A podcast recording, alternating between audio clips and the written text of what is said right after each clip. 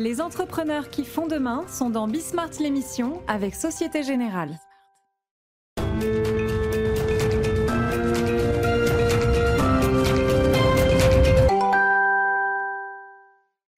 Bonsoir à tous, bienvenue dans Bismart, l'émission. Aujourd'hui, on va parler d'entreprendre quand on est une femme de plus de 45 ans. Il faut avoir confiance, c'est ce que viendra à nous dire la représentante de l'association Force Femmes dans quelques instants. On sera également avec euh, YouScribe, une application qui vient de franchir la barre du million d'abonnés, qui veut donner accès à la lecture dans les endroits où les bibliothèques sont finalement assez peu accessibles.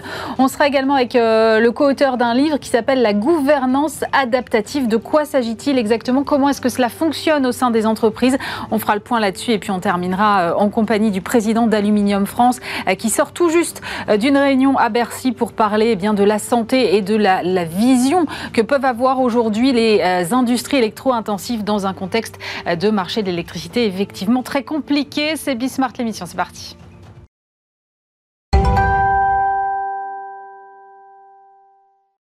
Pour commencer, j'ai le plaisir de recevoir aujourd'hui Julie Mazuet. Bonjour Julie. Bonjour. Vous êtes responsable entrepreneuriat au sein de l'association Force Femmes. Alors c'est une association euh, qui accompagne euh, gratuitement les femmes de plus de 45 ans qui sont au chômage, soit vers l'emploi, soit vers l'entrepreneuriat. Et vous venez justement de lancer un programme pour accompagner des dirigeants toujours de plus de 45 ans qui ont créé leur structure depuis moins de 3 ans. Quelle est l'origine de ce projet? Pourquoi vous avez identifié un besoin spécifique à ce moment-là? Absolument. Alors, Force Femmes, c'est une association qui existe depuis plus de 17 ans mm. et qui euh, soutient les créatrices de plus de 45 ans dans leur projet de création d'entreprise. Et puis, il y a euh, deux ans, on a lancé le programme Bloom, qui est pour les créatrices de plus de 45 ans, qui ont créé depuis plus de trois ans et qui souhaitent euh, passer à l'échelle. Et puis on se disait, mais enfin, il y a celles qui ont créé entre 1 et 3 ans, finalement, à un moment donné, il y a un trou, il n'y a plus d'accompagnement. Il y a un no man's land là, à ce moment-là. C'est ça, il n'y a plus d'accompagnement force femmes. Et donc, euh, grâce au soutien d'Ardian et du Ardian's Women's Club, mm. nous avons euh, créé ce programme Booster à destination des femmes de plus de 45 ans qui, en fait, euh, souhaitent monter en compétences.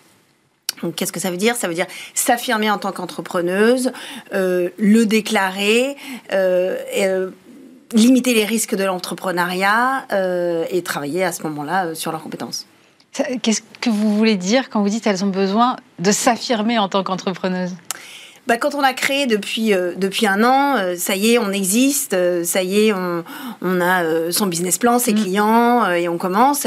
Néanmoins, on s'aperçoit qu'elles ont encore un petit, une petite hésitation à dire bah oui, je suis, je suis chef d'entreprise et je, je mène mon entreprise. Donc, entre un et trois ans, c'est ce, cette montée en compétences qu'on va travailler avec elles via ce programme Booster. Alors, sur les compétences, justement, qu'est-ce qui leur manque à ce moment-là? Parce qu'effectivement, il y a souvent cet accompagnement en phase de pré-lancement. Puis après, une fois que c'est lancé, évidemment, hop, bébé un peu lâché.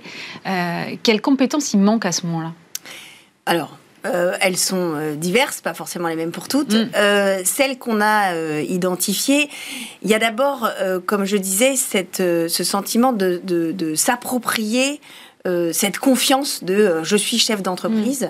euh, de d'aller plus loin dans ce qu'elles ont déjà démarré et parfois vite et en allant au fond des sujets. Donc on démarre par le programme démarre par une première partie qui est l'état des lieux du business où j'en suis, comment je fonctionne aujourd'hui et qu'est-ce qui me manque pour aller demain plus loin, plus haut.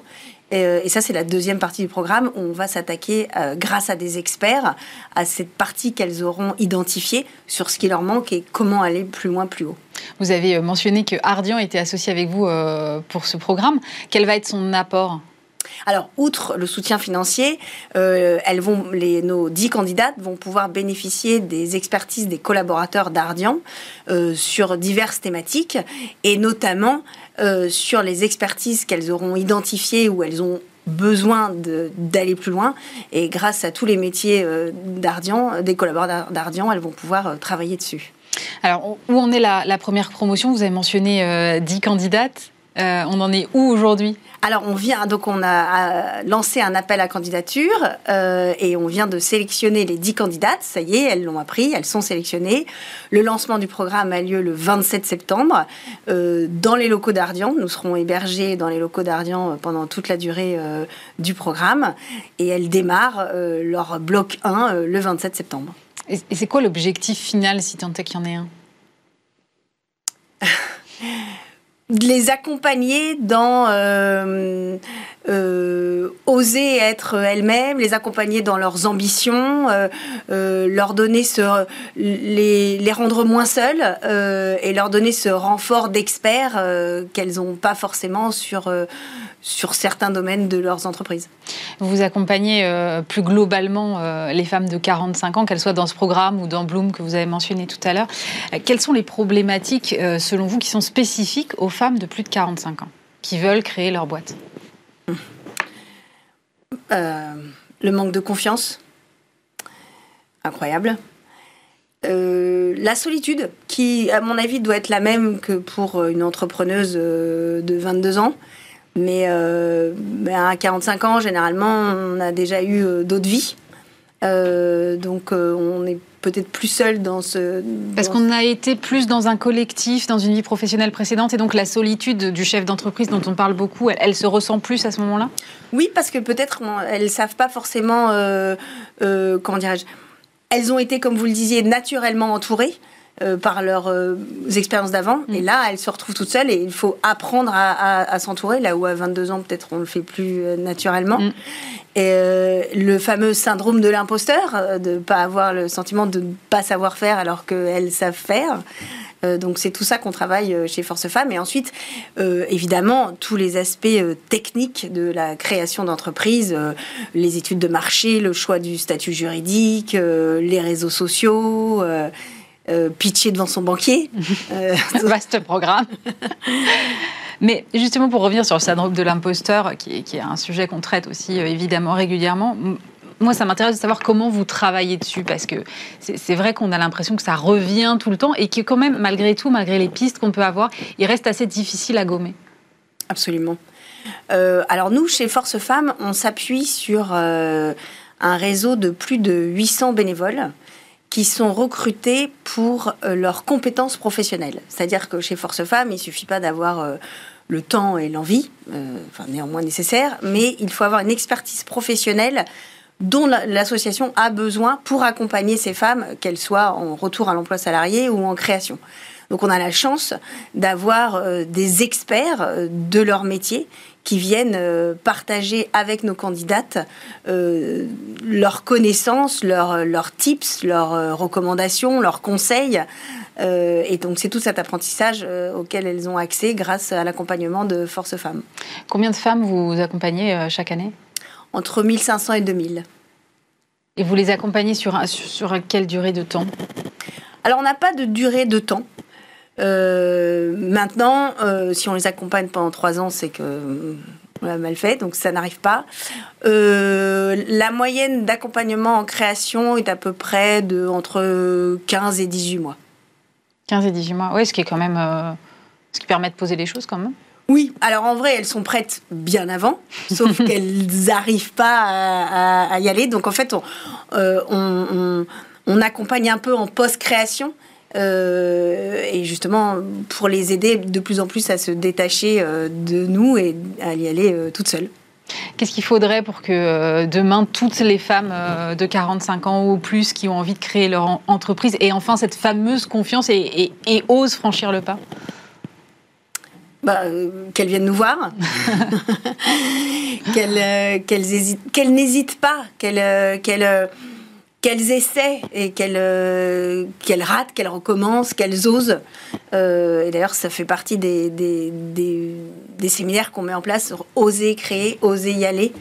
Euh, Et à plus de 45 ans, ça reste, ça reste possible Bien sûr, bien sûr. Et d'ailleurs, nos programmes prouvent bien que l'âge ne détermine en rien le succès, absolument. Merci beaucoup, Julie Mazieu. Je rappelle que vous êtes responsable entrepreneuriat chez Force Femmes.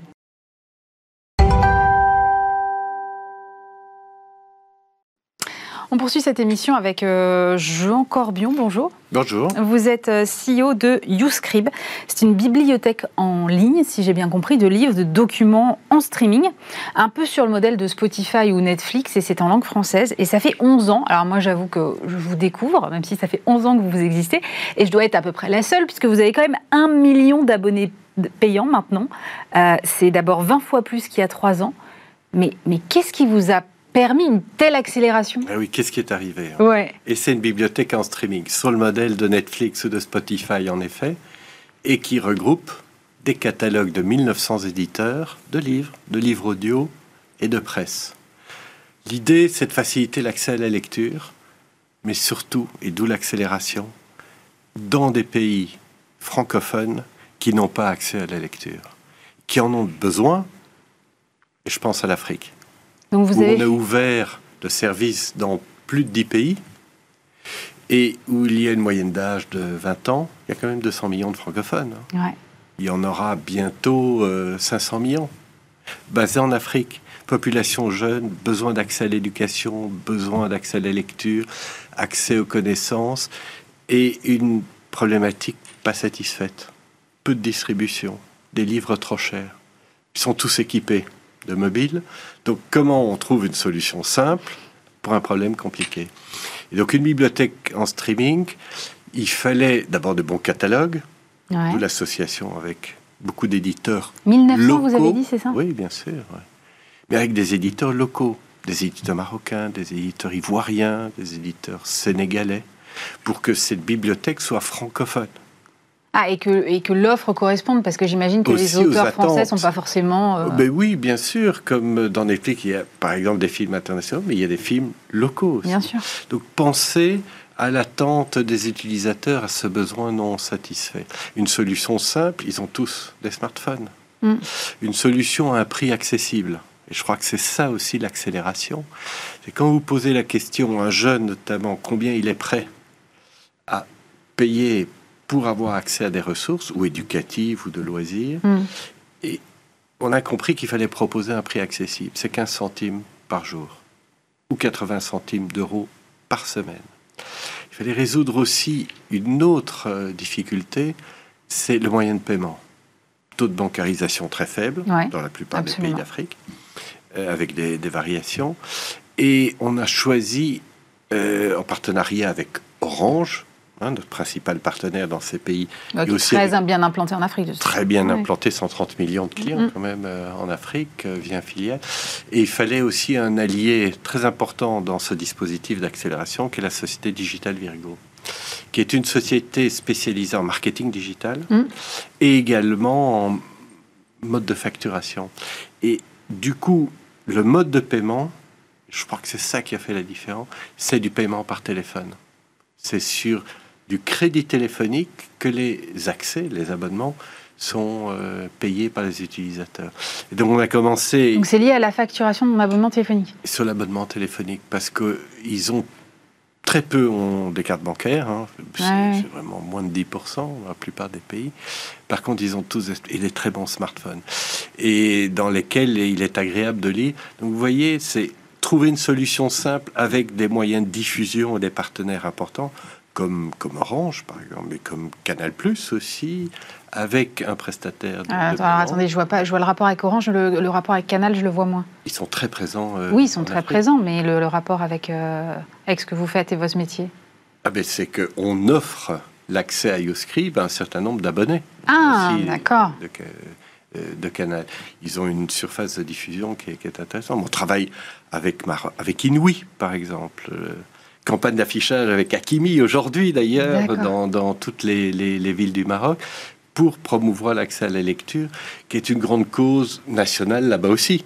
Euh, si euh, on pense que la lecture euh, apporte à la fois des satisfactions et des accès à, à la connaissance. Et on est parti en 2019 de 10 000 abonnés. On a commencé par le Sénégal et la Côte d'Ivoire. Mhm. Et puis on était nous-mêmes surpris de voir que, en fait, on avait une solution simple pour un besoin euh, qui était très important auprès des, des populations, pas uniquement des jeunes, hein, des adultes. Et on a franchi la barre du, du million d'abonnés à fin août 2022. Et je pense que c'est à l'image, je pense, d'autres sociétés qui croissent rapidement.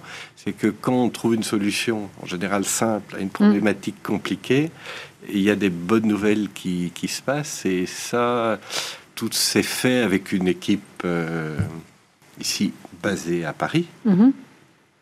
très motivée par le sens, je pense, euh, que le projet apporte. Hein. On apporte une solution. Euh, à la fois agréable et utile auprès de populations qui, qui, avaient des difficultés. Et une équipe basée en Afrique aussi, puisqu'on veille bien dans le projet à avoir de plus en plus de collaborateurs. Et vous, quand on parle de bibliothèque, c'est vraiment ça, c'est qu'en fait, vous avez transposé le principe même de la bibliothèque physique à une application digitale. Absolument. Un modèle tout à fait traditionnel, transposé à un modèle euh, digital, euh, puisque en fait il y a très peu de librairies et de bibliothèques dans un très grand nombre de ces pays. Je pense à la Guinée, au Burkina, au Mali, au Congo, euh, où on est euh, très présent. Il, ils n'ont pas la chance d'avoir la distribution que l'on a en librairie et en bibliothèque. Donc, mais c'est la transposition de, ce modèle. Et d'une certaine façon, le streaming, mm. c'est une forme de prêt puisqu'on met à la disposition des ressources pendant une durée déterminée dont on n'est pas propriétaire. Donc il y a une façon aussi de protéger les contenus euh, du, piratage grâce au streaming. On reverse 60% de nos revenus aux éditeurs, aux auteurs et aux différents ayants droit, on va dire comme une bibliothèque ou une librairie traditionnelle. Notre rôle, en fait, c'est de faciliter l'accès à la lecture, mais y compris d'éditeurs marocains ou d'éditeurs euh, ivoiriens qui, du coup, ont la possibilité de découvrir des lectorats en dehors de la région, mais également en mm. France. Euh, mais, mais, ça, vous mentionnez 1900 éditeurs, mais ça doit être un travail titanesque d'aller négocier avec euh, chacun d'entre eux. Ils vous ont vu du bon oeil du premier coup? Alors, on a quand même un petit peu de durée de vie. C'est vrai. Donc, on a des équipes qui connaissent bien les filières de, l'édition. Mais c'est en effet un, un gros travail. Et l'accueil, euh, il a été, euh, je dirais, habituellement le même quand il y a une phase d'innovation dans une industrie. Hmm. C'est-à-dire observation de départ, réticence pour certains, adhésion pour d'autres. Et puis petit à petit, l'innovation euh, apportée dans, dans, une filière et le fait d'offrir la diffusion dans des pays où la, la, commercialisation du papier est très faible en fait. Petit à petit, les éditeurs euh, ont euh, adhéré. Alors, pas tous, peut-être pas toujours pour les nouveautés. C'est chaque éditeur un peu sa politique et c'est logique. Hein. On appelle ça la chronologie des médias. Hein, Absolument. et puis, mais petit à petit, le fait de, voilà, d'un point de vue éthique aussi, puis de, de, la promotion de la langue française dans le monde, le fait de, de mettre à la portée de tous les lecteurs francophones euh, des ouvrages qui ne sont pas accessibles pour eux, j'ai envie de dire dans la vie normale, pour un éditeur, pour des auteurs, c'est un élément important. Mais c'est un énorme travail et, voilà, je suis fier de mon équipe d'avoir euh, constitué ce catalogue en fait, mais également avec la presse, hein, euh, à la fois locale et internationale. Petite précision, l'offre est en arabe aussi. On peut toujours être présent localement. Il y a mhm. des pays où la langue euh, arabe d'ailleurs est dominante, y compris dans la production euh, éditoriale. Et le site, comme les offres, sont aussi agrémentés d'offres en langue anglaise, puisque notamment dans le secteur universitaire, on apprend en français, mais en anglais aussi. vous mentionnez euh, le secteur universitaire, là on a beaucoup parlé des, des romans, mais vous avez une offre pédagogique aussi et, d'outils euh, à disposition des, étudiants Oui, c'est essentiel. Dit qu'une bibliothèque en streaming telle qu'on l'a conçue, elle est généraliste. On veut s'adresser à tous les publics. Donc on, a à la fois des BD, des mangas, évidemment, euh, des romans. De ça c'est bien ça, les BD, les mangas sur le téléphone? Très agréablement. Et puis, il faut se mettre aussi, je pense, de leur côté. Euh, euh, d'abord, les smartphones sont de bonne qualité. Faites l'expérience, lire un, livre euh, sur un smartphone. On peut d'ailleurs grossir les caractères. Mm. Franchement, on peut aimer le papier, c'est compréhensible, mais quand on ne l'a pas, quelle est la, question ne se pose pas. La oui. question ne se pose pas. Moi, personnellement, je lis euh, sous les deux modalités, hein, du papier comme du numérique, et j'ai le, même agrément. Euh. mais pensons à, cette question de disponibilité. C'est les ressources dans la plupart de ces pays ne sont pas disponibles. J'insiste aussi sur le fait que pour beaucoup d'auteurs là-bas, l'accès aux lecteurs francophones du monde euh, en France et en Belgique compte beaucoup aussi, puisqu'il y a une très belle littérature de, très, très bons auteurs. Euh, ben d'ailleurs dans, tous les pays du monde, hein, euh, et qui ont besoin d'être euh, d'être lus.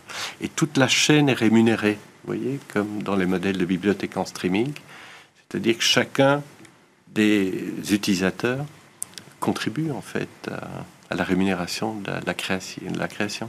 Et vous arrivez à être rentable aujourd'hui avec un million d'abonnés payants? Oui, on est quasiment à l'équilibre en 2021. Là, on investit beaucoup en 2022 mais la croissance est aussi là. Donc c'est un équilibre entre les, investissements et, la recherche de résultats. Mais on a euh, eu la bonne surprise d'avoir une intervention de la Banque des Territoires, hein, de la Caisse mmh. des dépôts, en financement capital à la fin de l'année 2021, euh, ce qui, avec mes associés historiques, voilà, permet à la société d'aller chercher le deuxième million. Ce sera peut-être pour l'année prochaine. Alors. On verra. Soyons modestes. C'est l'objectif en tout cas. Parce qu'on va encore conquérir de nouveaux pays. Oui, parce que les pays francophones, il n'y en a pas nécessairement qu'en Afrique. Oui, mais on, travaille avec une multiplicité d'opérateurs aussi, mm. mobiles. Oui. Puis il y a une question de notoriété. Euh, D'où par exemple la promotion d'Akimi, de, dont je parlais tout à l'heure, qui, qui, euh, s'est lancé dans la, défense de, ce projet avec Inouï, l'opérateur, qui est un très important opérateur euh, au Maroc. Et ensuite, il y a des francophones, des francophiles qui apprennent le français partout dans le monde et qui ont les mêmes problématiques mm, mm. Euh, d'accès à des ressources. Je pense au lycée français, par exemple. je crois qu'il y en a à peu près 500. Hein, oui, c'est quelque chose comme ça. Plus, mm. hein. Donc il y, a, il y, a, un vrai enjeu voilà, trouver une solution innovante, simple pour faire en sorte que chaque mobile puisse devenir une bibliothèque de poche, en fait, euh, et à la portée de chacun, et à un prix accessible. Euh, c'est ça qui nous anime et voilà, et qui nous permet d'aller d'aller euh, envisager une belle croissance. Alors, il y a par exemple l'Algérie, qui est un pays mmh. où on n'a pas encore ouvert le, service, on, y travaille. Et en effet, il y a le Nigeria aussi. On peut reproduire la, la, même solution euh, de bibliothèque en streaming pour le Nigeria, pour le Ghana. On doit aussi, euh, c'est en préparation, lancer le Bénin, le Togo, bon, qui sont plutôt francophones. Mm-hmm. Mais il y a le Kenya. Vous voyez, notre objectif, c'est de rester dans notre ADN, faciliter l'accès à la lecture pour des, des personnes qui en sont souvent et malheureusement privées faute de solutions logistiques traditionnelles. Euh, on a mentionné au début que votre accélération, elle date surtout d'il y a trois ans. C'est-à-dire qu'au début, vous n'aviez pas la même stratégie? Au début, euh, comme souvent les entreprises, on est certain de beaucoup de choses, on se cherche, et la réalité euh, nous dit, B, vous ne correspondez pas à un besoin évident, on pense dans notre pays, par mm. exemple, on a tellement de librairies, de bibliothèques à porter que la, solution numérique n'est pas, ne répond pas à un besoin euh, euh, fondamental. Donc le projet, je réponds à la question, il était en France au départ. Et c'est presque par hasard, lors d'un voyage, euh, je me souviens très bien, c'était en Guinée, c'est en 2017, où avec mon équipe, on s'est rendu compte, mais YouScribe, c'est 100 fois plus utile pour les Guinéens que pour les lecteurs en France, même si c'est utile pour les, mais 100 fois plus utile. Et du coup, on a complètement choisi de garder le même modèle, mais de l'orienter vers le, continent. Mais de nouveau, pas du tout dans une approche de venir avec des catalogues français, hein, ou belges, ou même suisses, mais d'aller aussi chercher aussi la production locale. On a produit des livres audio, par exemple, avec des acteurs locaux dans leur langue locale. Et on a les principaux quotidiens, par exemple de Côte d'Ivoire, sont au catalogue. Ils sont presque beaucoup plus mis en évidence en Côte d'Ivoire euh, que, que, la, presse internationale. Vous voyez, donc c'est, euh, c'est pour nous c'est très très important que ça devienne une, une voilà une bibliothèque partagée en fait euh, par des éditeurs avec un axe francophone quand même très très marqué. Il y a quelque chose qui m'interpelle dans ce que vous dites, c'est la question des ressources aussi, le fait que le papier soit pas accessible. Et finalement quand on voit aujourd'hui euh, le prix du papier, on peut se poser des questions. Et il y a cet article du Monde qui m'a interpellé. Il y a 490 euh, nouveaux romans là qui viennent de sortir, et il y a, ouais, c'est ça, et il y a à peu près 43 000 tonnes de livres retournés en moyenne chaque année dont on ne sait pas forcément quoi faire. Ils peuvent être en partie réinjectés dans le circuit, mais il y a beaucoup de destruction derrière. Mhm. Est-ce que vous, vous êtes passé par euh, des maisons d'édition, vous avez fondé une maison d'édition en ligne aussi avant. Est-ce que finalement, euh, aujourd'hui, le besoin n'est pas en France, mais peut-être que demain, on va devoir nous aussi changer nos modes de consommation face à ce gâchis-là? Oui, le terme de gâchis est assez difficile à manipuler parce que mécaniquement, vous mettez des livres euh, en librairie, vous n'êtes jamais certain du nombre. Donc le temps qu'ils reviennent, puisqu'il y a toujours un droit de retour hein, des libraires vers l'éditeur, vous ne pouvez pas apporter de solution. Vous en mettez moins, donc il en reviendra moins, mais vous n'apportez pas de satisfaction, par exemple, à des clients qui voudraient l'avoir tout de suite. Donc en réalité, le fonctionnement de l'industrie fait que il n'est pas possible de faire autrement que de constater euh, qu'un certain nombre de tonnes de livres euh, ne puissent pas être commercialisés. Euh, je dirais pour la presse, ça fonctionne de la même façon. Alors ces ouvrages sont recyclés, mhm. hein, dans la plupart des cas. On parle du pilon, mais d'une certaine façon, il y a une certaine vertu, puisque le papier est recyclé pour mhm. réutiliser. C'est pour la presse aussi. Mais en même temps, c'est vrai que le papier coupe, coupe des arbres aussi. Donc, euh, l'air du temps, les, les, tendances, quand même, des, des, des, consommations euh, dans le futur, voilà, tendent à aller vers de plus en plus d'usage numérique.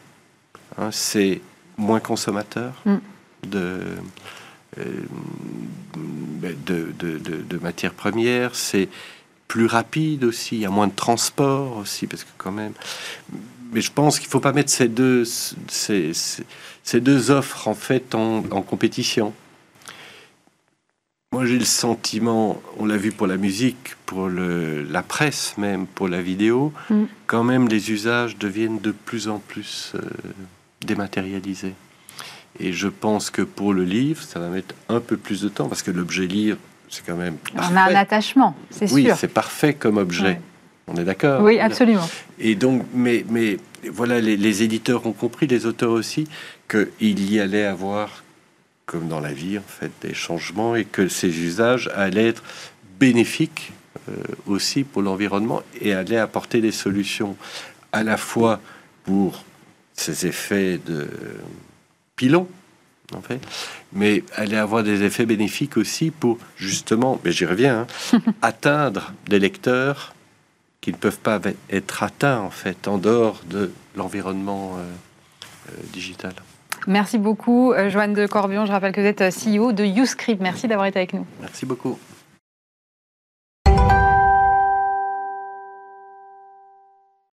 On poursuit cette émission avec euh, Michael Droard. Bonjour. Bonjour. Vous êtes co-auteur du livre La gouvernance adaptative, on va y revenir, et cofondateur de Fabrique, un cabinet de conseil spécialisé dans l'accompagnement des entreprises vers leur transition dans l'intelligence collective et l'auto-organisation. Avant d'aller vraiment dans la gouvernance adaptative, déjà le terme auto-organisation me questionne. Comment est-ce qu'on peut être auto-organisé, ce qu'il n'y a pas quelqu'un qui doit organiser les choses? C'est une vraie, c'est une vraie question. Euh, euh, et on, on, parlait juste avant, si on regarde, euh, si on regarde une équipe de foot sur le terrain, mm. cette équipe finalement, elle est auto-organisée. Elle s'auto-organise. Chacun a une place. Chacun sait plus ou moins le, le, le, la, la, zone du terrain qu'il doit occuper, mais en même temps, il va se placer par rapport à un, un ballon et par rapport à d'autres adversaires et des, et des, partenaires. Et en fait, l'équipe s'auto-organise sur le terrain pour, pour gagner la partie. Et finalement, l'auto-organisation, c'est une capacité qu'ont un collectif, qu'a un collectif de fonctionner. Euh, et peut-être la grande transition qu'on voit dans et, on l'a à l'échelle de la société, mais on l'a dans les organisations, c'est euh, la limite d'un mécanisme pyramidal où finalement il y a une chaîne de commandement avec un chef en haut qui mm. vous dit quoi faire et puis chacun derrière exécute. Ce qui a de plein de vertus au passage, parce qu'on a pu construire des pyramides comme ça, euh, et en même temps qu'il y a des limites quand le monde change et qu'il devient très incertain et, et, que les variables se multiplient, comme on le voit en ce moment. Euh, dans ces cas-là, on a besoin de trouver une autre solution. Et là, il y a un, un potentiel dans les collectifs, dans une équipe, dans les équipes, euh, ce qu'on appelle l'intelligence collective, mm. pour mieux s'auto-organiser, c'est ça qu'on entend. Euh, mais il y a derrière des grands principes et des, oui, des, principes qui permettent de le faire. Euh, j'aime beaucoup votre analogie avec le terrain de football. L'équipe de foot est donc auto-organisé autour du ballon. Que serait le ballon si on devait le rapporter dans le monde de l'entreprise? Le ballon, c'est quoi? C'est euh, la valeur qu'on veut produire, c'est le projet qu'on veut créer, c'est le service qu'on veut, qu'on veut rendre à notre client ou qu'on veut lui vendre.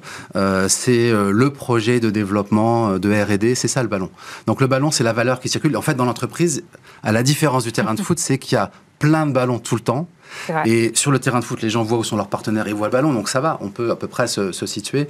Mais le, challenge pour une organisation, notamment pour les grandes entreprises, c'est qu'il y a plein de ballons et que les gens, bah, ils sont à distance, ils se voient pas. Et donc, on a besoin de trouver une manière de faire pour pouvoir jouer ces ballons euh, en permanence et le mieux possible pour gagner la partie et pour battre l'adversaire. En tout cas pour euh, créer de la valeur. C'est peut-être ça le, grand défi des entreprises. Comment je crée de la valeur?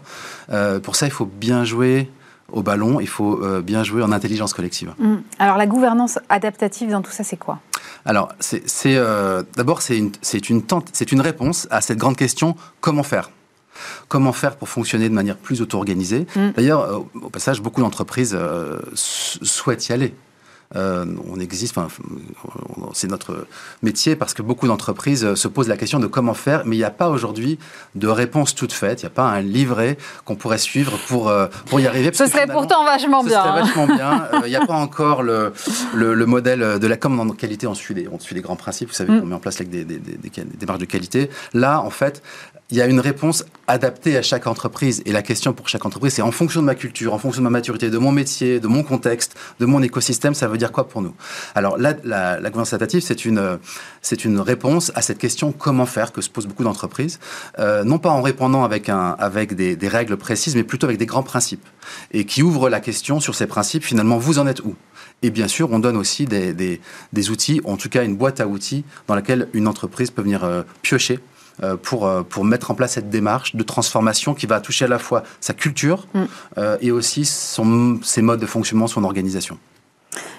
Ça veut dire, si j'entends bien ce que vous dites, une, un management qui est moins vertical et nettement plus horizontal, c'est ça l'idée? C'est un management qui est, j'ai envie de dire, c'est un management qui avant tout croit que les gens sont capables. Mm. Que les gens sont capables et ont un potentiel qu'il faut aller chercher. Ça veut dire de l'autonomie. Exactement, de l'autonomie. Et donc, euh, vous savez, vous avez plus à gagner à avoir un, collaborateur vraiment autonome, qui va prendre des initiatives, qui va savoir se, euh, se, Mais c'est là où moi, je suis pas tout à fait d'accord avec vous. J'entends, et effectivement, je vous rejoins. C'est mon intérêt d'avoir un collaborateur qui soit autonome, qui prenne des initiatives. Mais ma question, c'est est-ce que chacun de mes collaborateurs est capable de faire ça? Il y a des caractères qui font que... Complètement c'est difficile pour eux de prendre des initiatives. bien sûr. Alors, il ne s'agit pas de dire maintenant, vous êtes tous autonomes, débrouillez-vous. Et ça, mm. c'est peut-être. Euh, on a eu dans notre secteur, il y a plein d'expériences. Il y a plein et on a, on a vu des entreprises faire ça et lâcher complètement la bride et dire maintenant, vous débrouillez, tout le monde est autonome. Et effectivement, il y a des niveaux de maturité. Et dans le management, on sait depuis longtemps, il y a plein de modèles de management qui nous parlent des étapes de maturité. Et donc, il s'agit de s'adapter à la maturité de, du collaborateur, mais de l'équipe et même de l'entreprise. Finalement, à tous les niveaux, c'est un peu la même, la même problématique. Mm. Et donc, euh, euh, la question, c'est qu'est-ce que nous, nous équipe, cet individu, cette équipe, cette entreprise, finalement, c'est quoi son pas d'après? C'est quoi le, peut-être le, le, dispositif qui peut lui permettre d'aller un peu plus dans un niveau de maturité plus grand euh, et ça va s'inscrire, ça va se traduire par peut-être plus d'autonomie des personnes, mais aussi des modes de fonctionnement qui sont ceux du niveau d'après pour vous, pour cette personne, pour ce collaborateur, cette équipe, cette entreprise. C'est ça qu'on va aller chercher. Il y a autonomie et il y a mise en responsabilité qui est souvent le corrélaire. Mais Comment est-ce qu'on met quelqu'un, moi j'ai encore jamais eu quelqu'un qui m'explique concrètement, comment est-ce qu'on met quelqu'un en responsabilité? Quel levier moi j'ai en tant que manager pour rendre mes équipes responsables? Ok. Alors, il y a des, des, outils qui existent. Je vous invite à aller voir. Là, je rentre un peu dans, la, dans les outils techniques, mais ça peut intéresser aussi l'audience. Des, des euh, vous avez un outil qui, par exemple, on a, une, on a une grande boîte à outils. Donc, on va proposer toutes sortes de, choses qui vont justement euh, traduire concrètement dans des pratiques euh, cette, cette culture-là, cet esprit-là. un d'entre eux s'appelle le Delegation Poker. Nous, on l'a pas inventé. Ça vient de, ça vient de Jürgen Appello, un monsieur qui s'appelle comme ça, et qui va. donc, c'est un outil qui va aider un manager et un collaborateur à clarifier le niveau d'autonomie qu'on a sur un sujet. Mm-hmm. Voilà. Du euh, niveau le plus bas, c'est-à-dire je te dis ce que tu dois faire et t'exécutes, jusqu'à tu fais et je te fais confiance, j'ai même pas besoin de savoir. Et entre les deux, il y a plein de variables possibles. Ce qui est intéressant, c'est d'avoir une conversation à ce sujet-là. Et c'est de, de se poser la question de chaque qu'est-ce que tu aimerais et moi, manager, qu'est-ce que j'aimerais, comment je le sens? Et ensuite, on va regarder ensemble ce qu'on peut tenter. Peut-être pour passer un cran. Peut-être, par exemple, on va décider ensemble. Ou peut-être, je vais décider, mais je vais te consulter. Et puis après, on va décider ensemble. Puis après, tu décideras et j'aimerais juste être informé. Et on va, on va comme ça construire, se donner un outil pour, euh, pour euh, progressivement euh, construire cette collaboration. Mais je, voudrais juste dire un, point, c'est que euh, y c'est, se joue pas seulement dans la relation de la personne à la personne, ça se joue beaucoup dans l'équipe. Et, et, dans, et dans les organisations, finalement, l'unité, enfin nous, c'est ce qu'on propose de regarder, c'est que l'unité de, pour appréhender une organisation, c'est l'équipe. Bien sûr, on peut apprendre au niveau de la personne, c'est ce qu'on fait souvent. On développe les gens, on les accompagne individuellement, mais fondamentalement, c'est le comportement d'une équipe en tant qu'équipe qui va générer un résultat. Et ce qui nous intéresse, nous, c'est quels sont les mécanismes collectifs euh, c'est comme un sport collectif. C'est mm. quoi les mécanismes collectifs qui font que, en fait, naturellement, les gens vont pouvoir prendre plus d'autonomie? Alors, je vais pousser un peu, mais une équipe dans laquelle chacun est autonome, est-ce que c'est pas un peu un bazar organisé? Et c'est justement pas une équipe où chacun est autonome, c'est une équipe dont chacun est responsabilisé, mais interdépendant. Mhm. Donc on est dans on n'est pas dans l'indépendant, je fais ce que je veux, moi je m'occupe de ça, puis toi. Sinon, on revient dans des silos et c'est vraiment pas le but. C'est plutôt euh, comment je deviens plus conscient euh, de, de, mon interaction avec l'autre mm. euh, et de ce, dont, ce, dont, il a besoin de moi euh, et, et m'assurer que j'ai ce dont j'ai besoin de l'autre pour pouvoir faire et livrer ce que moi j'ai à livrer. Donc on est dans cette conscience du collectif et de, dans, ce, dans cette vision d'ensemble du jeu. Et en même temps, moi j'ai un, un, espace à tenir et c'est très clair pour moi et je passe pas mon temps à demander à l'avis à quelqu'un. Sur mon, sur, sur mon périmètre, j'ai autonomie et il y a des mécanismes qui font que si je fais quelque chose qui va pas, on me le dira très vite et on va pouvoir très vite faire les corrections. On va pas attendre que ce soit un gros problème. On va, on va traiter les, par micro-ajustements au fil de l'eau, par des processus de feedback en permanence, ces ajustements quand quelque chose ne va pas. Et c'est ces pratiques collectives de gestion des tensions, de, de, retour d'expérience qui font qu'en fait, on monte le niveau de jeu et qu'on passe d'une équipe finalement de gens très intelligents mais qui collectivement fonctionnent moyennement mm. à une équipe euh, excellente sur le plan collectif. Si on décide de mettre en place une telle organisation, par quoi est-ce qu'on commence?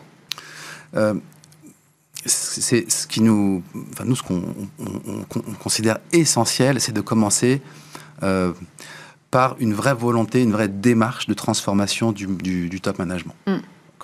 Si, pourquoi? Parce que ça va générer des implications. Par exemple, si la décision été prise, si les décisions été prises, grosso modo, elle est à 70-80% en haut et à 20-30% en bas historiquement, et que là, on va, on va, on va peut-être inverser, peut-être passer à 50-50 mettons, euh, eh bien, ça va générer toutes sortes de, changements, de, même sur le rôle même du management, des managers.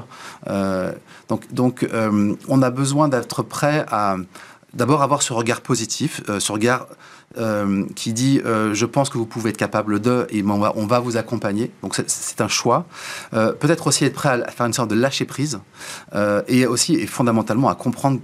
Et ça, c'est ce qu'on commencera toujours par faire, c'est quels sont les enjeux business. Si on ne le fait pas, parce que fondamentalement, euh, on le fait pour, le, pour des enjeux business. Si on ne le fait pas, quels sont les risques de l'organisation? Donc si on n'est pas plus agile, si on n'est pas plus transverse, capable de fonctionner en intelligence collective, finalement, quels sont nos risques business?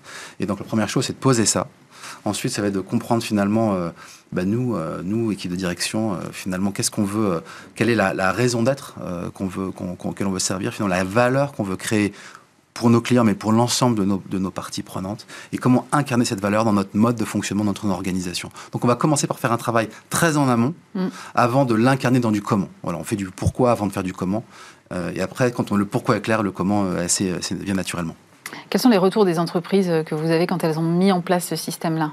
Qu'est-ce que ça leur apporte finalement? Alors, euh, alors, c'est deux questions. Alors, il y a, par exemple, si on prend l'exemple d'Orange, parce que j'ai co-écrit le livre avec deux collègues d'Orange, euh, mm. parce qu'on a, on a cette grande et magnifique expérience ensemble de co-création et, de, et le livre est d'ailleurs le, résultat de cette, de, ce, de, ce, de cette histoire-là. Il, il, y a beaucoup d'exemples concrets. Mm. C'est un livre qui s'adresse aux, gens qui se disent comment faire, mais qui veulent du concret, pas de la théorie, mais, mais du pratique. Euh, euh, et donc, ce que disent les gens chez Orange après différentes enquêtes, c'est 80% des gens ne veulent pas revenir en arrière. 80% disent non, mais on ne peut pas revenir en arrière. Une fois qu'on a commencé à fonctionner comme ça, mm. c'est beaucoup mieux. On observe après, vous savez, c'est toujours compliqué dans la conduite du changement de mesurer le bénéfice parce qu'on n'a pas deux entreprises qui vivent dans deux mondes parallèles et on peut mesurer. Donc, euh, comment faire Donc, ce qu'on peut voir, ce qu'on observe, c'est par exemple des budgets mieux gérés. Mm. Euh, on observe des temps de, développement plus courts ou, des, opérationnels qui disent non mais nous on a, on a été beaucoup plus vite là. Par...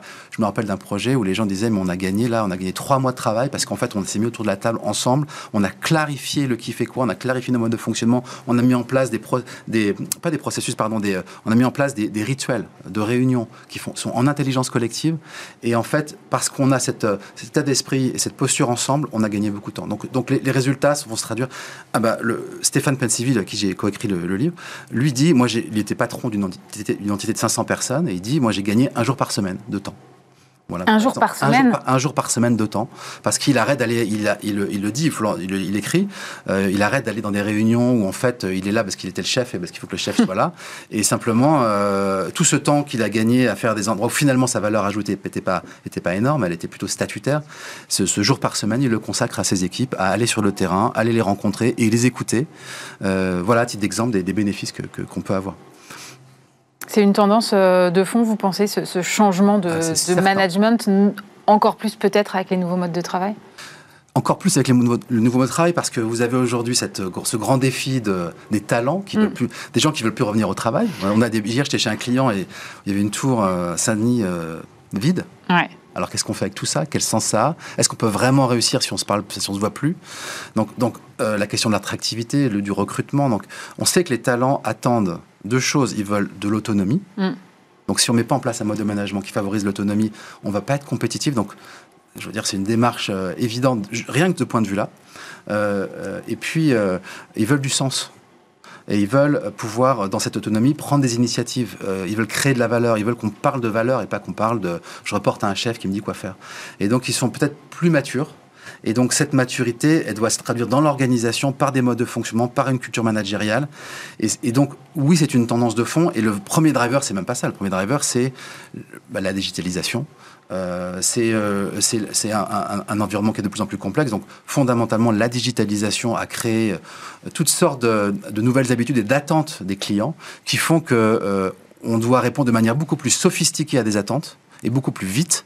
Et, donc, euh, à nouveau, la, chaîne, la vieille chaîne de commandement classique, elle est, elle est un peu dépassée là. Et c'est là qu'il faut trouver d'autres manières de faire, à la fois structurées, mais en même temps qui, euh, comme le sous-titre du livre, libère le pouvoir d'agir dans, mmh. l'organisation.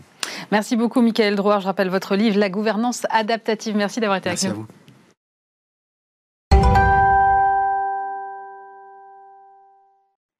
On termine cette émission avec euh, Guillaume de Goïs. Bonjour. Bonjour madame. Vous êtes euh, président d'Aluminium France, c'est la fédération professionnelle qui représente l'ensemble de la chaîne de valeur de l'aluminium en France, représentative à plus de 85% de la filière française. Euh, vous êtes l'aluminium, une, industrie qu'on appelle électro-intensive. Alors pour ceux qui ne seraient pas familiers de la métallurgie euh, en général et de l'aluminium en particulier, dans quelle mesure est-ce que votre production est dépendante de l'électricité?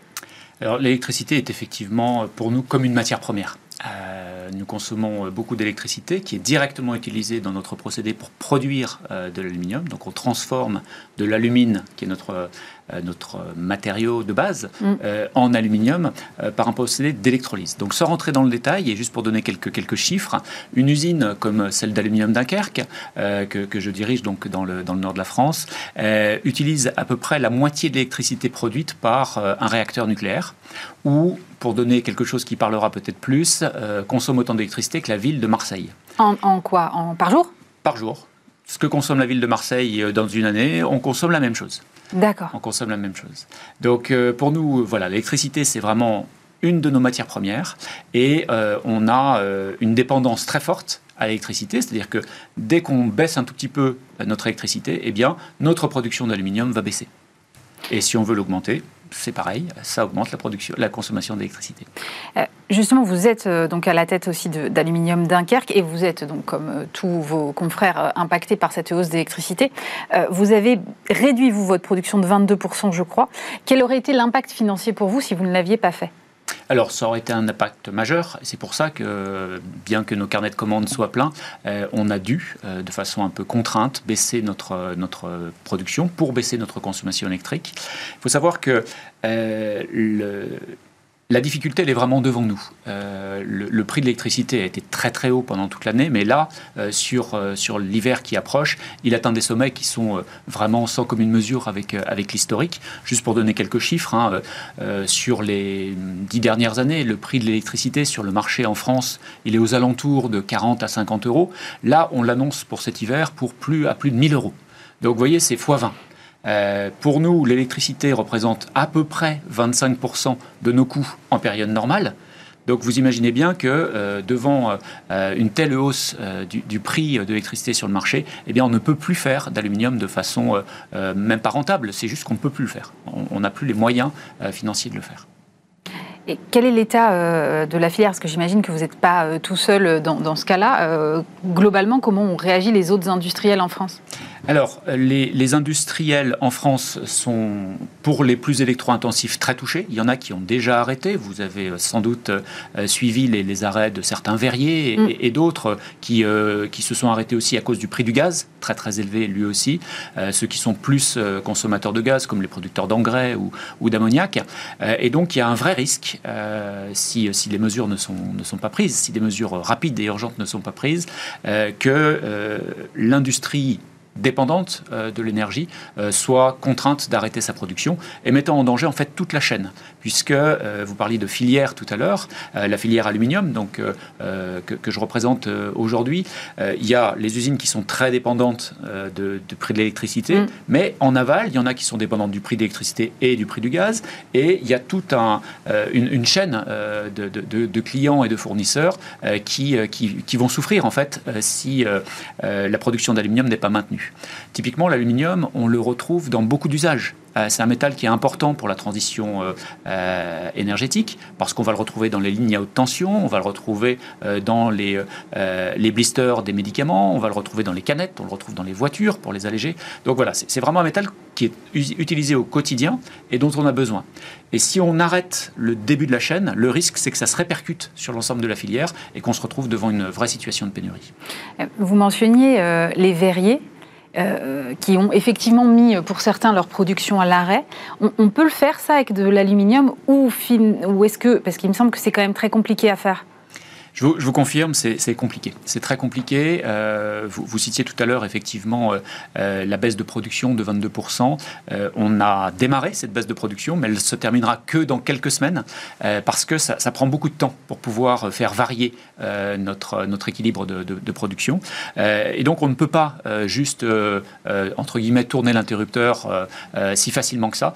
il faut préparer les cuves pour être arrêtées de telle sorte qu'on puisse les redémarrer plus tard sans, sans, sans mettre en danger en fait toute l'usine. Euh, vous n'êtes euh, évidemment pas euh, les seuls en France à alerter sur cette situation. Je crois qu'il y a une quarantaine de producteurs qui ont tiré la sonnette d'alarme il y a quelques jours au niveau européen.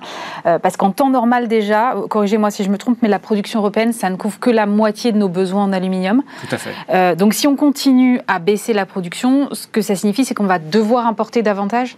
C'est exactement ça. Et malheureusement, ces importations, elles sont souvent beaucoup plus carbonées que celles qu'on produit en France on est parmi euh, les meilleurs au monde en termes d'émissions de, CO2, ou même euh, sur la moyenne européenne. Donc chaque fois qu'il y a une usine européenne euh, d'aluminium qui s'arrête, c'est autant d'aluminium qui va être importé d'autres pays où la production est beaucoup plus carbonée. la chaîne européenne de l'aluminium a déjà payé un lourd tribut à, cette crise de l'énergie depuis la fin de 2021, où les prix de l'énergie ont commencé à mm. vraiment, vraiment dérailler. il y a près de la moitié euh, de la production d'aluminium primaire en Europe, la moitié, euh, qui s'est arrêtée. Ça représente la moitié, la moitié. Ça représente plus de 800 000 tonnes d'aluminium qui se sont arrêtées à cause de ces prix d'électricité euh, complètement aberrants. Et, vous, pourtant, vos carnets de commandes sont pleins. Ça veut dire que ça peut gérer aussi, générer des problèmes en, aval aussi. C'est-à-dire que vos clients. Mm, mm vont, se retrouver en pénurie en fait. C'est exactement ce que je vous disais tout à l'heure. Quand euh, l'amont s'arrête ou baisse sa production euh, avec des carnets de commandes qui sont pleins, effectivement, ça a une répercussion forte euh, sur, sur l'aval qui est obligé de, de s'approvisionner ailleurs. c'est pas facile parce que bah, les chaînes logistiques existantes sont, sont, perturbées. Donc ça pose des, des, vrais, des vraies questions. Donc euh, nous, nous, ce que nous demandons, euh, euh, et, je sors d'une réunion avec, avec Bruno Le Maire, donc le, ministre de l'économie, il y avait aussi Roland Lescure, donc ministre mm. de l'industrie, et Olivier Grégoire pour, pour les, petites entreprises. et ils ont vraiment la volonté de faire des choses. ça c'est clair, ils nous l'ont dit. Maintenant, il faut faire les choses au niveau européen pour que ça puisse fonctionner. On ne peut pas juste décider dans son coin de quelque chose, vu les interconnexions que nous avons sur le marché de l'énergie en Europe. Et donc, il faut qu'on mette d'accord à peu près tout le monde euh, sur l'Europe pour réussir à faire baisser euh, le prix de l'électricité sur le marché. Il y a vraiment des signaux forts qui doivent être envoyés, de telle sorte que nous, industriels, on puisse redémarrer notre production pour ceux qui l'ont arrêté, la poursuivre pour ceux qui, euh, qui fonctionnent encore. Mais euh, il y a déjà des choses qui ont été enclenchées. Je crois qu'il y a effectivement des aides euh, pour, euh, pour en tout cas, des entreprises dont, le chiffre d'affaires dépend en partie du prix de l'électricité. Il, y a, il y a aussi le volume de l'arène qui a été largement augmenté. Tout ça, ça suffit pas pour vous aujourd'hui? Alors, le, revenons peut-être un tout petit instant sur le volume de l'arène. Mm. la décision qui a été prise en début d'année de, remonter le, plafond de a été une décision qui a été très très importante et qui a beaucoup passé de 20 à 120, c'est ça? de, de 100 à 120. De 100 à 120. 100 à 120. Euh, alors c'est une décision qui a été très très importante pour, pour les industriels parce que ça nous a aidé à passer euh, cette année 2022. On demande bien évidemment euh, qu'on puisse maintenir un plafond d'arène le plus élevé possible, de telle sorte que nous puissions poursuivre euh, notre, notre production. Euh, l'arène, ça, représente une sorte de bouclier hein, pour nous par rapport à, cette hausse des prix, et donc c'est très important. les autres mesures, vous en parliez un tout petit peu, celles qui sont relatives donc au coût des, énergies dans le total, enfin dans les coûts totaux ramenés au chiffre d'affaires. C'est donc le, le plan d'urgence, plan de résilience ou les mesures Ukraine, peu importe comment on l'appelle, sont importantes aussi. Par contre, aujourd'hui, elles sont mal dimensionnées. Elles sont euh, issues en fait des directives européennes. Euh, en France, on a peut-être un petit peu surtransposé, surtransposé pardon, et euh, ça a été corrigé hein, très récemment par, par, par Bercy. pour le moment, le plan n'a pas du tout donné l'effet escompté. C'est un plan qui était doté de 3 milliards d'euros. Il y a, je, pense, moins de 10 millions qui ont été effectivement attribués, donc une inefficacité aujourd'hui qui, voilà, qui, est très forte. Euh, je, pense que le ministre a vraiment à cœur euh, de changer ces paramètres-là, dans la mesure de ce qu'il est possible de faire, et puis de les changer peut-être plus radicalement l'année prochaine, de telle sorte qu'on puisse vraiment avoir euh, un plan qui soit efficace et qui nous permette, en fait, nous, industriels, de maintenir notre production et de continuer à alimenter les chaînes de valeur. Au-delà de la crise euh, actuelle, la question du prix de l'énergie euh, va de toute façon se poser sur le long terme. Euh, comment est-ce que vous, industriels, vous appréhendez ça? Est-ce qu'il y a un moyen de se prémunir contre ces variations? Alors, il y, a, plusieurs choses. Quand on parle d'énergie, il y a la problématique de l'électricité, mm. il y a la problématique du gaz, qui mm. sont un petit peu différentes, même si elles sont aujourd'hui liées. donc, problématique de l'électricité, c'est je pense aujourd'hui en France en tout cas assez largement euh, le, fait d'une production nucléaire qui est inférieure à la production nucléaire historique et donc le gouvernement et EDF sont très mobilisés pour faire remonter cette production de telle sorte qu'on puisse revenir à une production plus normale mm. euh, et ça va avoir un impact favorable bien sûr sur le, sur le prix de l'électricité. Sur le prix du gaz, c'est bien évidemment le conflit euh, en, Ukraine euh, et, le fait que, les Russes aient arrêté d'envoyer du gaz vers l'Europe. Euh, bon, ça, je ne vais pas m'étendre là-dessus, mais c'est un fait. Mm. il manque de gaz. Donc, cette année, les, les, les, stockages sont plutôt en ligne avec, avec les prévisions. Oui, on a 80%. donc, on, voilà, on devrait ne pas avoir de trop grosses difficultés d'approvisionnement en gaz pour cet hiver. Par contre, la, la vraie difficulté, c'est que le prix du gaz est très élevé parce qu'il faut qu'on le fasse venir sous forme de, LNG, donc du mm. gaz naturel liquéfié par des bateaux, ce qui coûte beaucoup plus cher euh, que, le gaz euh, par, par, euh, par, gazoduc. Mm. Donc il y a ce renchérissement du prix du gaz, et puis la crainte qui en manque fait que les prix sont stratosphériques. Hein. on, est presque à 10 fois ce qu'on avait en, en, en 2019, par exemple, pour prendre une référence. Et, donc, ça a un double impact. D'une part, ceux qui utilisent du gaz directement bah, voient leur facture s'envoler, avec tous les, problèmes que, que, je disais tout à l'heure, sur les verriers ou sur, ou sur l'engrais, ou, etc., sur la chimie de façon générale. Et puis, on utilise aussi du gaz. Alors, pas énormément en France, mais au niveau euh, européen, c'est quand même majeur. On utilise du gaz pour produire de l'électricité. Mm. Et donc, le prix de l'électricité euh, a lui aussi énormément augmenté. Ce qu'on appelle le market design, euh, c'est donc en fait aujourd'hui le prix de l'électricité sur le marché européen, il est fixé par le prix de la dernière centrale appelée. Aujourd'hui, c'est quasiment systématiquement du gaz, ce qui fait que le prix de l'électricité sur tout le marché est directement lié à celui du gaz. D'où cette envolée des prix. Donc euh, ça, c'est un autre élément très important sur lequel il faut agir au niveau européen. Pour limiter le prix de l'électricité sur le marché, il faut décorréler euh, le prix de l'électricité de celui du gaz. Est-ce que vous avez des systèmes d'assurance qui vous permettraient aussi de vous prémunir contre ces volatilités-là? Est-ce que ça existe dans votre, dans votre secteur? Alors ça existe, bien sûr, ce qu'on appelle les couvertures. Euh, donc on peut acheter euh, du, de l'électricité ou acheter du gaz à l'avance, ce que nous faisons euh, pour effectivement limiter ces variations. La grosse problématique que, auquel nous allons faire face, c'est en 2023, les, il faut renouveler ces couvertures. Ah oui. En général, on les fait sur un an, deux ans, trois ans, en tout cas pour partie. Et donc, ben, vu le prix du gaz qu'on a eu et le prix d'électricité que nous avons eu sur 2021, qui était déjà élevé, et sur 2022, où c'est stratosphérique, eh bien, on, a du mal à renouveler ces, euh, ces couvertures-là. Et donc, on va se retrouver en 2023 euh, avec euh, une exposition au prix de marché beaucoup plus forte que celle qu'on a d'habitude, avec effectivement les problématiques que, que, je décrivais.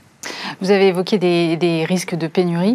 Il y, a, il y, a, un autre risque dont on n'a pas parlé, c'est le risque de désindustrialisation. Est-ce que, est que si demain on est contraint euh, parce que effectivement le contexte fait que bah, c'est plus possible euh, pour vous de payer les factures d'électricité, on arrête vos fourneaux d'aluminium. est-ce qu'on risque de perdre cette industrie-là et ce savoir-faire-là en France? Alors, ça, va dépendre de signaux à long terme. Ça, c'est vraiment euh, important. Euh, les, industriels ont, réagi effectivement à la conjoncture, mais on est aussi sensible à ce qui se passe à long terme. Et donc, c'est très très important que les, signaux que nous recevons sur le prix de l'électricité tel qu'il sera dans deux ans, trois ans, quatre ans, cinq ans, euh, nous permettent de nous rassurer sur le fait qu'on va pouvoir maintenir une, une industrie électro-intensive en France. Donc ça, c'est vraiment important. Et dans ce cadre-là, nous appelons à la mise en place de contrats de long terme, qui nous permettent euh, de nouveaux contrats long terme, qui nous permettent d'avoir cette visibilité-là. Donc il y a un groupe de travail qui était piloté par Philippe Darmaillan, qui va rendre un mm. rapport euh, euh, qui, décrit un petit peu ce, besoin-là. Donc ça, c'est la première chose. Deuxième chose, on, a besoin aussi de plus d'électricité dans les années qui viennent, avec la décarbonation, la transition, la transition écologique, fait qu'on va devoir passer d'énergie fossile vers des énergies propres. L'électricité, s'il est produit à partir de, de ressources bas carbone, comme le nucléaire, ou les renouvelables, mm. c'est une énergie propre. Donc on veut remplacer du gaz ou euh, du fuel par de l'électricité. Donc ça veut dire qu'on va augmenter la consommation d'électricité. C'est vrai au niveau industriel, c'est vrai aussi au niveau de, tout le monde. Mm. Quand on euh, laisse sa voiture à essence ou à gasoil pour passer à un véhicule électrique, bah, il faut plus d'électricité. Mm.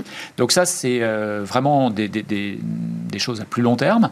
on va avoir besoin d'entre 40 et 60% d'électricité de plus en France. à quel horizon?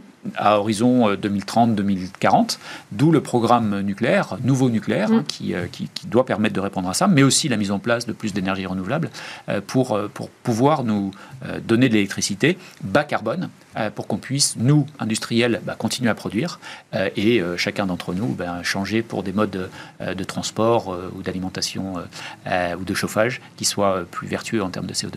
Vous venez, vous l'avez dit, de, de rencontrer les ministres à Bercy. Vous avez quand même je crois, eu le sentiment d'être entendu, d'après ce que vous dites.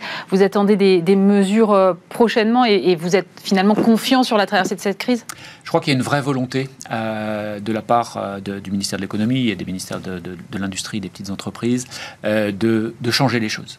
Ils ont bien compris l'importance de, l'énergie dans, notre système de production et ils ont vraiment cette volonté forte de, faire changer, de, bouger un petit peu, bah, d'une part, les paramètres euh, des niveaux d'aide qui mm. permettent donc effectivement d'avoir une aide plus efficace que celle qu'elle est aujourd'hui. Et d'autre part, et ça pour moi c'est le plus important, de changer la façon dont euh, l'électricité est euh, pricée sur le marché, pardon, dont le prix mm. de l'électricité sur le marché s'établit, de telle sorte qu'on ait des signaux long terme qui soient bien meilleurs que ceux qu'on a aujourd'hui. Ce qu'on a aujourd'hui remet en cause de façon assez, assez radicale tous les projets qu'on peut avoir en termes de décarbonation, euh, en termes euh, d'électrification de, nos procédés. Donc c'est vraiment important qu'on ait, ait ces signaux-là. Et puis, euh, et, ça c'est un point qui a été vraiment rappelé, c'est d'avoir des mesures coordonnées au niveau européen. Si les, les, différents pays européens n'arrivent pas à se mettre d'accord, on peut tomber dans, une, dans des aberrations, c'est-à-dire que chacun essaye d'optimiser de façon très locale son, son système et on n'a pas du tout euh, une efficacité d'ensemble. Euh, je, vais prendre un exemple très concret, très simple. Euh, L'Espagne et le Portugal ont, décidé de baisser, pour baisser le prix du gaz et de l'électricité, de prendre des mesures assez radicales et qui fonctionnent, qui fonctionnent très bien. Aujourd'hui, le, le, prix de l'électricité en France est à plus de 450 euros par mégawattheure. Il est à 120 ou 130 en, en Espagne. donc ça fonctionne très bien et on aimerait que toute l'Europe puisse faire comme l'Espagne. Mais aujourd'hui, c'est vrai que ça crée des distorsions et donc on, il faut vraiment que ce soit des mesures européennes qui soient prises, de telle sorte qu'on évite d'avoir ces distorsions, ces compétitions entre pays européens qui euh, nous apportent rien, parce que finalement, c'est euh, les pays extra-européens qui, eux, ne sont pas du tout euh, soumis à cette crise de l'énergie, qui en bénéficient et qui, finalement, nous prennent des parts de marché. Merci beaucoup Guillaume de Je rappelle que vous êtes le président d'Aluminium France. C'est la fin de cette émission. Merci de nous avoir suivis. Dès lundi, le retour de Stéphane Soumier et nous, on se retrouve vendredi prochain. Passez un très bon week-end.